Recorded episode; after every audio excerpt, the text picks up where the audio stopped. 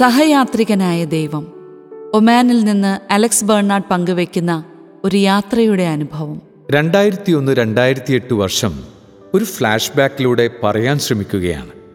ജോലി സംബന്ധമായി മലപ്പുറം ജില്ലയിലെ കുറ്റിപ്പുറത്താണ് ഈ കാലയളവിൽ താമസിച്ചിരുന്നത്. മലബാറിന്റെ കവാടം എന്നറിയപ്പെടുന്ന സെന്റ് ജോസഫ് ചേർച്ചും അവിടുത്തെ മാതാവിന്റെ ഗ്രോട്ടോയും ജീവിതത്തിൽ ഒരിക്കലും മറക്കാനാകാത്ത സ്ഥലമാണ്. വിശുദ്ധ കുർബാനയിൽ പങ്കെടുക്കുവാനും ചില ദിവസങ്ങളിൽ പ്രാർത്ഥിക്കുവാനുമായി ഈ ചർച്ചിന്റെ മുൻപിലുള്ള ഗ്രോട്ടോയുടെ മുമ്പിലൂടെ കടന്നുപോകും. ജീവിതത്തിലെ ഏറ്റവും കഷ്ടപ്പാടും പ്രത്യാശ നഷ്ടപ്പെട്ട സമയങ്ങളുമൊക്കെ ഈ നാളുകളിൽ ഉണ്ടായിട്ടുണ്ടെങ്കിലും മാതാവിന്റെ മുമ്പിൽ എല്ലാ ദിവസവും രാവിലെയുള്ള ഈ പ്രാർത്ഥന പ്രത്യേക അനുഗ്രഹം നൽകുന്നതായി അനുഭവപ്പെട്ടിട്ടുണ്ട്. പ്രായക്കുറവുണ്ടാകാം. ഒരു പ്രത്യേക ശീലം. പ്രാർത്ഥിക്കാൻ പോകുമ്പോൾ അന്നുണ്ടായിരുന്നു. ഗ്രോട്ടോയുടെ മുൻപിലെ കാണിക്കവഞ്ചിയിൽ എല്ലാ ദിവസവും കയ്യിലുള്ള നാണയങ്ങൾ നിക്ഷേപിക്കുകയും മാതാവിനെ നോക്കി ഞാൻ ഇന്ന് പ്രസന്റ് ആണെന്ന് പറയുകയും ചെയ്യുമായിരുന്നു. തുടരുന്ന പ്രാർത്ഥനയുടെ അനുഭവത്തിലേക്കും പിന്നീട് ആഴത്തിലേക്കും നീങ്ങുവാൻ ഈ ഒരു ശീലം എന്നെ സഹായിച്ചിട്ടുണ്ട്. കഴിഞ്ഞ രണ്ടായിരത്തി പത്തൊമ്പത് ഡിസംബർ മാസം ആ ക്രിസ്തുമസ് കാലത്ത് കോഴിക്കോട് നിന്നും തിരുവനന്തപുരത്തേക്ക് K S R T C ബസ്സിൽ ബുക്ക് ചെയ്ത് യാത്ര ചെയ്യാനുള്ള ഒരു സാഹചര്യമുണ്ടായി.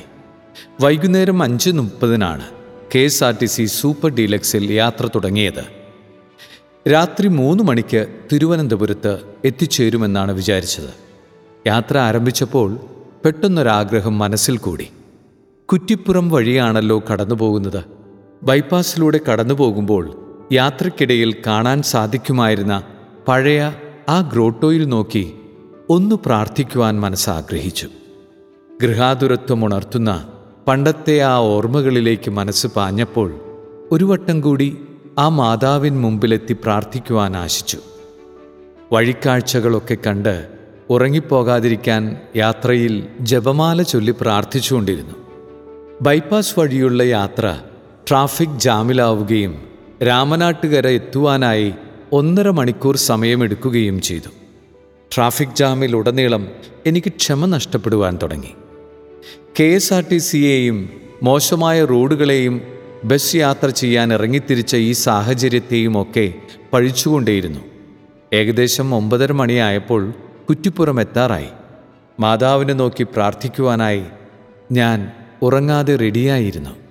പെട്ടെന്ന് ചർച്ചിനടുത്തുള്ള ഹോട്ടലിന്റെ മുൻപിൽ ഡ്രൈവർ ബസ് നിർത്തുകയും ചെയ്തു.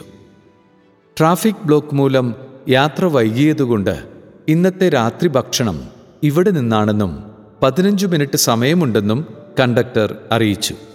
എന്റെ മനസ്സ് സന്തോഷം കൊണ്ട് തുള്ളിച്ചാടി. സീറ്റിൽ നിന്നും എഴുന്നേറ്റ് ഗ്രോട്ടോയെ ലക്ഷ്യമാക്കി ഞാൻ ഓടി. കുറച്ചു സമയം ഗ്രോട്ടോയിലെ മാതാവിനെ നോക്കി അങ്ങനെ പ്രാർത്ഥിച്ചു നിന്നു. അപ്പോഴാണ് ആ പഴയ ശീലം ഓർമ്മ വന്നത്.